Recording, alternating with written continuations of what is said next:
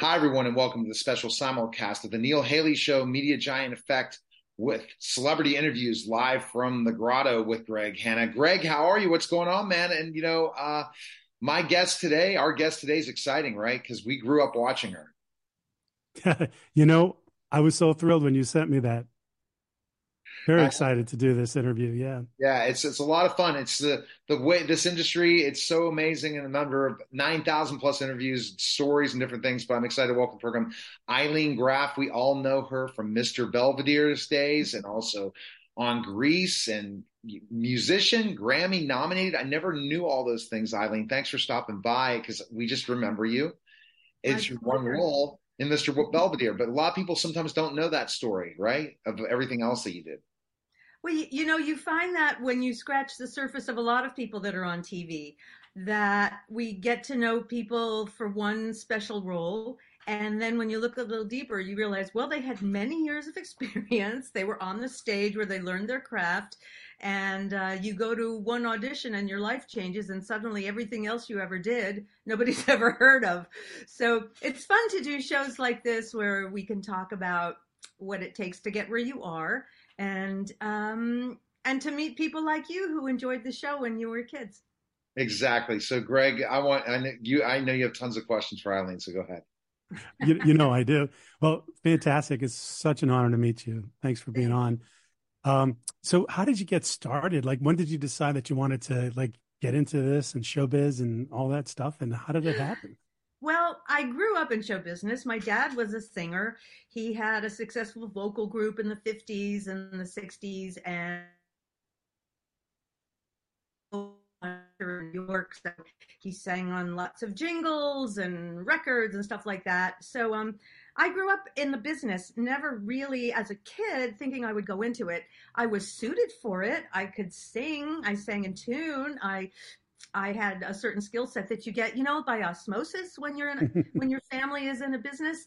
Um, but I didn't really uh, entertain the thought of going into it professionally until the very end of high school, when I did my first musical in high school, which was Once Upon a Mattress, and I just loved it. I mean, I always loved singing. I was always in the Glee Club and the folk singing club and all of that. But there was something about being in a musical that just oh my gosh, this is great. So um, when I went to college, I was a drama major, and so I wasn't one of those kids who, from you know the age of five, said I'm going to be in show business. That wasn't like it for me, and maybe it's because it was the family business. Wow, and it's it's that thing, and you figure out what you love to do. So this is what you love to do, right? And that's why you said I'm going to do it. Yeah, very lucky to be able to do what you love to do. As you know, you're sitting here chatting with people that that you've always wanted to meet, and uh, what a what a joyous thing it is to have in your get life. Paid, I and I get and I get paid for it. So you know, go figure. The the, the thing the thing that the, I'm living the dream. Exactly. When I was a professional wrestler, I had the same thing. I, I lived the dream. When you get to do something in entertainment and you get paid for something you enjoy, it's it's what a feeling. Yeah, it's it's the greatest. I, I have I cannot contradict you on that at all. Well, that's amazing. I'm just going to just say real quick, you, you know, I'm by osmosis, you know, my, my dad was an electrical engineer. He built one of the very first microcomputers, like back in the early, early 70s. And I used to hang out with him when he did that. And, you know, I'm a top cybersecurity and computer expert. And that just kind of came in as well. It, and I love what I do. And it's like playing. So I can't believe I get paid to play, you know? Yeah. Hanging out in the grotto. What you do has changed all of our lives. Uh, we would never be sitting here like this without the work that your dad did and the work that you continue to do. And I think it's important that we all keep what we do um, in proportion and say entertainment is super duper important. I think that entertainment became incredibly important to our country during the pandemic when we were all sitting on our couches 20 hours a day watching TV. Um, but what your family did literally changed our everyday life so that we can communicate like this so that we have the world uh, in the in the palm of our hand. And uh, thank you to your dad for for doing that for us. Oh gee i appreciate that. Thank you. Thank you. So what what big project are you working on right now? Oh, right now I am preparing for my holiday show in New York at 54 Below. That's going to be on December 28th at 9:30 p.m.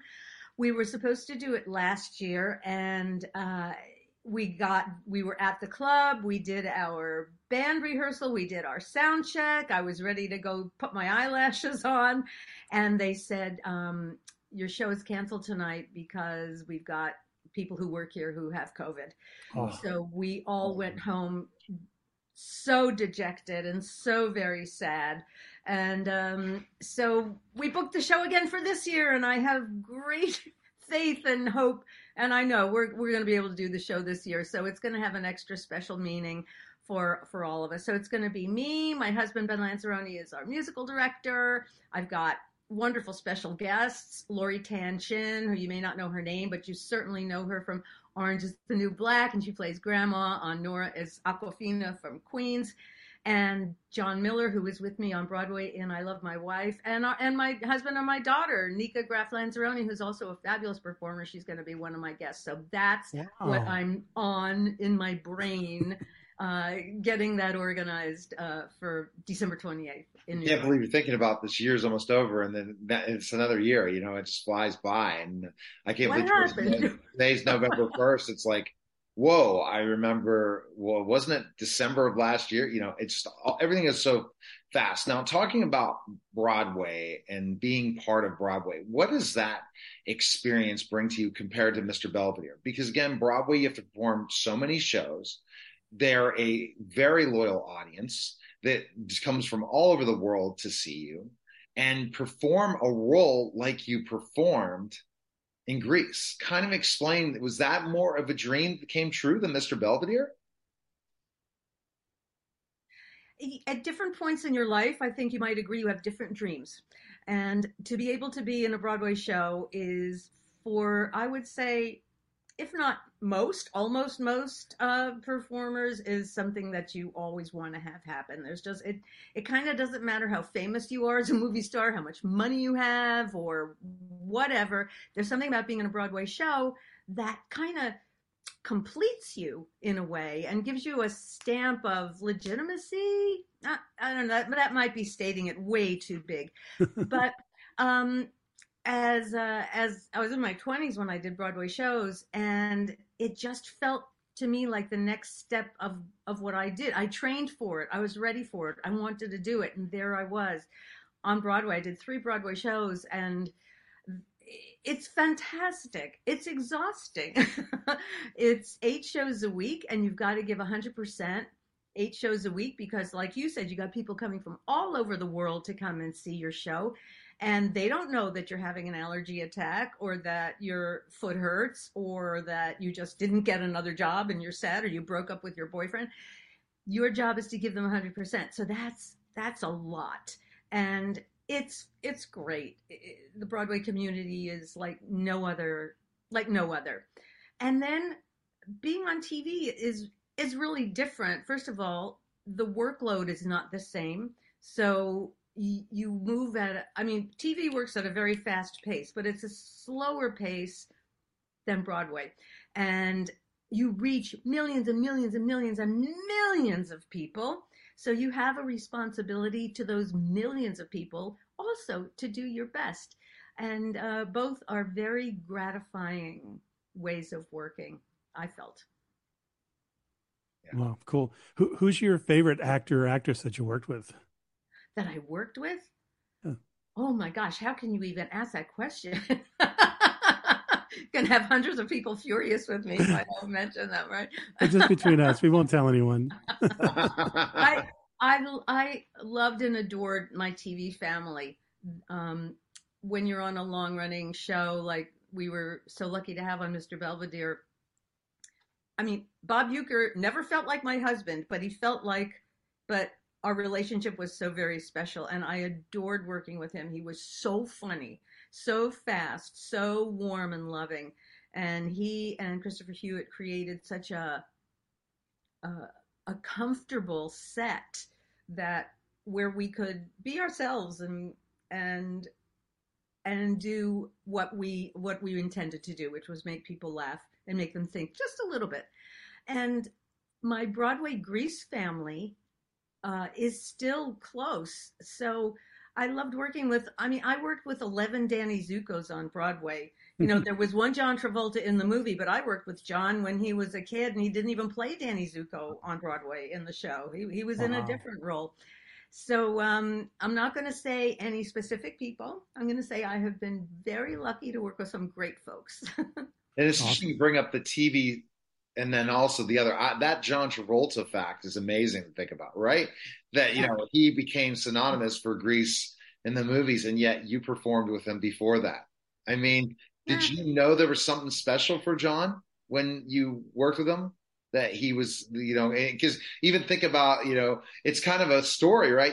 A story behind the story of, you know, another movie he was in where he's looking to learn to perform. So, what did you see out of him that he came. Um, he was not in the Broadway company. He was in the national tour playing Doody, which I think in the movie isn't really even a role. They sort of mushed things around a little bit for the movie and created different characters. Um, he was a he was just he was lighter than air. He was sweetness embodiment. I mean, if there was sweetness, it was John. He was uh, those big blue eyes and just so nice and very talented, very, very talented. He would come into our company if our the guy who was playing our Doody was on vacation or we needed him to come in and fill in. Uh, so it, when he got his first his TV success on Kotter, it was like, well, look at that, John him. Isn't great? We had no idea he was going to become a superstar. You don't know. You were everybody's talented, and and to find the person who has that chemistry with the camera, you may not you may not know which one of us it was going to happen for, but man, it happened for him, and and he's still so sweet and just couldn't be happier for him. We were all just rooting for him and thrilled for him. Yeah, you all, we all forget about Welcome Back Kotter and how yeah. that. I mean, I love that show. Oh my goodness.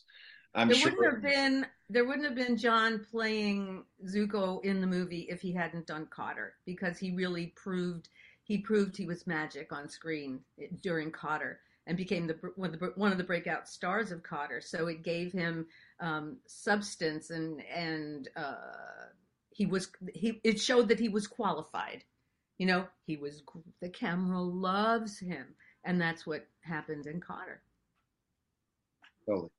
Vinnie Barbarino. I love that. That right, was funny. Right, right. well, that's great. Well, Ilene, I have a, I have a question that we, we kind of started asking this like last four interviews.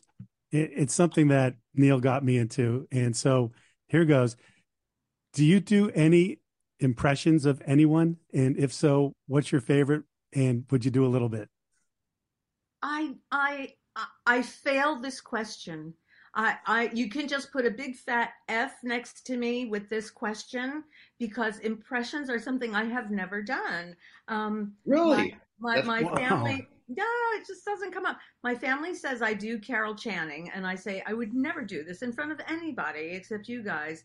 And um, it, there are some people that just are so good at it. They have a great ear and their faces are elastic and they can do that stuff. But um, I think we have to move on to another question. That's so.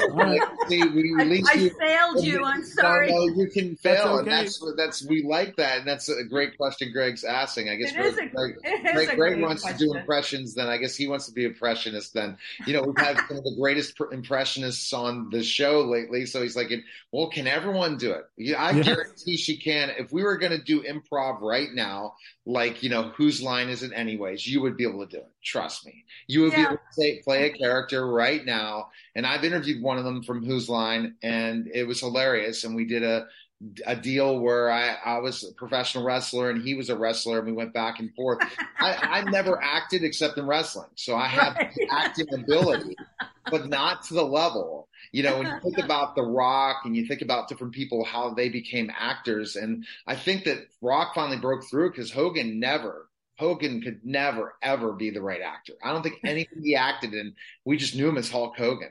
The Rock Right. was able to change it, and he was smart. And then now you're seeing with Cena, so it's very with John Cena, same thing. All right, so let's talk about the family again. You know, when you talk about Mr. Belvedere, how much do you still get recognized, and how many fans still are there of Mr. Belvedere all over the world today? I mean, it's that's the thing Yeah. about these certain shows. Yeah, you know, I still do get recognized, and certainly not like when the show was in its heyday, when I was recognized every day wherever I went. But every once in a while, it's so cute. You know, you'd be out at a restaurant or in a line at the airport or whatever, and you see people like sneaking that look at you, and then they look away, and then they look at you, and they look away, and I always go, and they go, "Oh, I loved you so much, you ran in." You know? it's adorable. But um, I- I was in the grocery store one day. This is one of my favorite recognizing me stories. I was in the grocery store one day in the frozen food department, and there's this guy who worked. I never saw him before, but he worked at the store. He was wearing his Ralph's uniform and his name tag. This guy was tatted from his neck to his toes. He had everything pierced in his face that you could imagine. he had black, greasy, spiky hair. He was like a scary looking dude, right? If you saw him, except now we know that that's just a look and it's a costume. And he saw me and he puts out his arms and he says, Oh my God, it's Mrs. Belvedere. And he gave me a hug, this big, tall, scary dude. And I said, You are the most adorable guy I've ever seen. He said, I just got so shy around you, but I just had to give you a hug and let you know.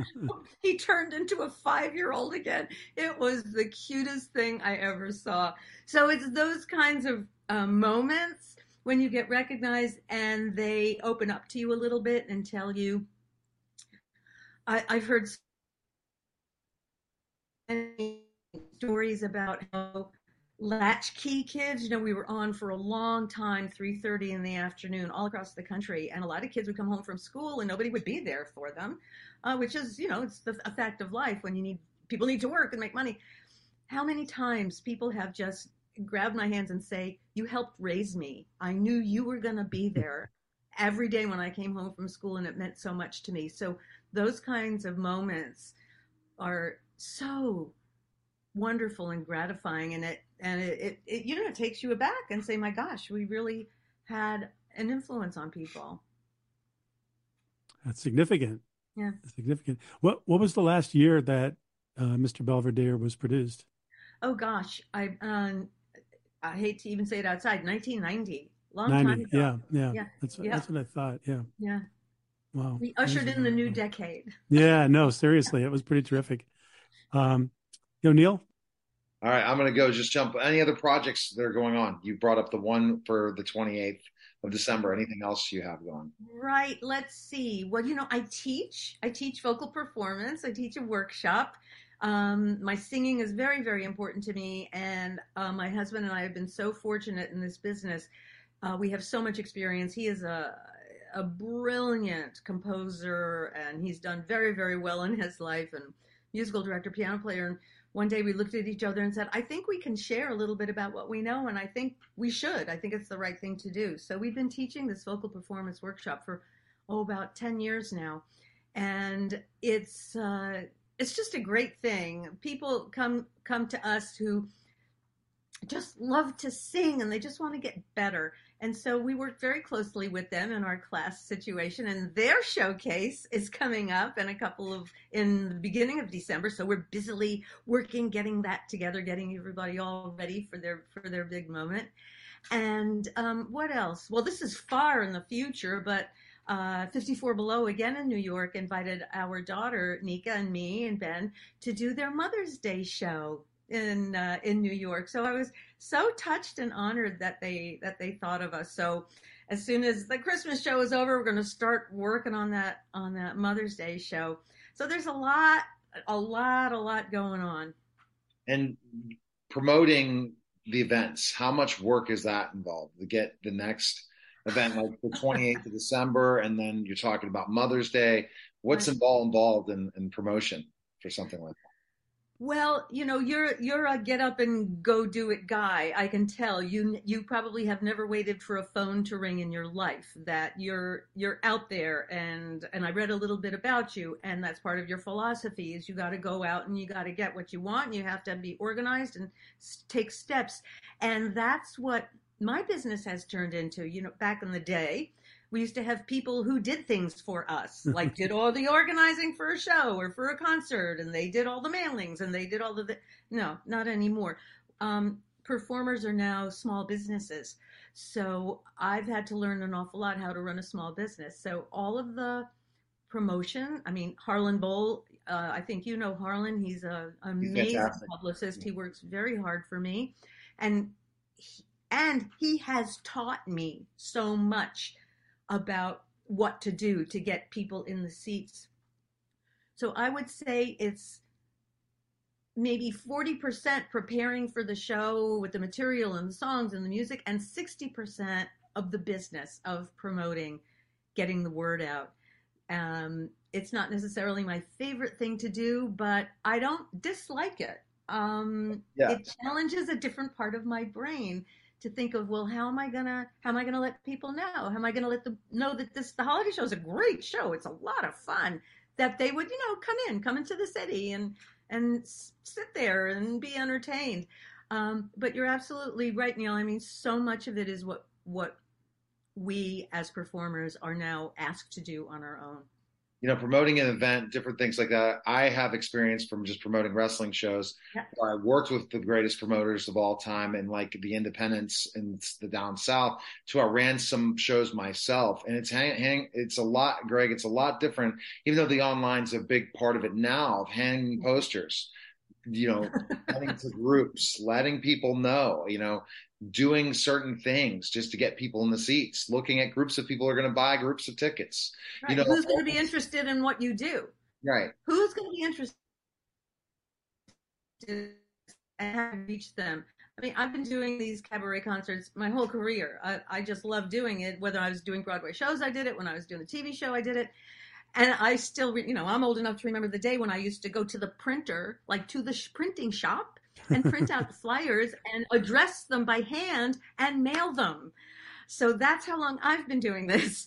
Um, and uh, um, adapting to new ways of doing things, some of which are much easier, some of which are a little harder, is is it's it's a challenge. But it's a challenge I like. I like to meet challenges, and um, whether it's I want to sing a high note for a really long time because I think it's exciting. You know, that's a that's a physical singing challenge for me. I love those kind of challenges or a challenge of taking a student from point A to point B. What a great challenge. And uh, who's going to like my show? How do I let them know? So yeah, it's, it's, it's interesting. Yeah, that's fantastic. You know, I'm, I'm right there with you. 1986, I'd get thousands of business cards printed out and it would just be a little advertising in my phone number. And I'd go to parking lots and I'd put them in windshields. And I did that for two years. You and know, did anybody call you? yeah, I did. I, I, I got a lot of people, and oh, then a cold, a lot of cold calling. That's really how I got started. Uh, then I had a guy who used to set appointments. So it's a lot different than now. So speaking of now, you know, so now is all tech. Um, what do you do with social? Are you into Facebook, Insta, YouTube? Uh, what do you do? Yeah, well, I do Facebook. Um, I must admit, much to my daughter's chagrin, that I am a complete nincompoop when it comes to Instagram. I just don't understand it. And I have a, another student of mine who's also a fabulous publicist and she I keep saying you got to and she's great on Instagram. I said I need a lesson and we went through my Instagram and there's like um, so many accounts for me on Instagram that I didn't start and I don't know how they happened and I don't know which one is really mine. Oh, so no. it's like so that's the easiest way to get verified then is for yeah. sure is, is they'll do that and say these are not real and you contact the people and get verified that's that's the best way if people are impersonating you it's the easiest way to get verified because they'll say even you know because if you would have stayed you know active on twitter and instagram you would have been verified all the time huh. that's people do and that's what those publicists can do sometimes as well it just all hmm. depends because you know your audience this is the funny thing greg her audience for her event in december could be an audience that's basically just New York based or always foot traffic and would say, This is perfect. I'm going to this. Or I'm yeah. a fan of Ilene's. I'm going to this. I've seen her on Broadway. It's just, it it's just varies of figuring out target markets for events.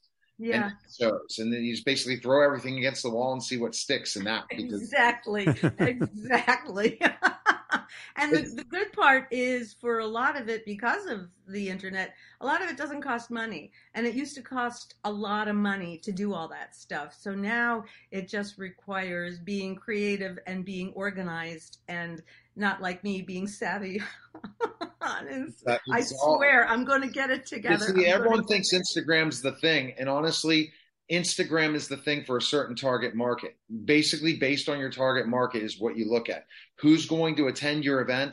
Instagram has a specific marketplace for people of a product or service versus other places where the perfect product and service is, is Facebook. And we have no idea what's going to happen with Twitter. So be ready. You just got to always be studying things. With Elon owning Twitter now, it's going to change the social media game. And it's going to pretty much make everyone have to step up their game because mm-hmm. I have a feeling Elon will do that. I believe it. I know it. I mean, if he's he did it in the space industry, right? He made everyone step up their game in the space industry. I'm sure he's going to do it in social media. So people will have That's to true. Ready. They have to be. a lot of people don't realize it, but Elon was uh, one of the founders in PayPal. So you have to realize that you know Twitter at some point they're talking about might have some kind of blockchain technology to it, might have some payment to it.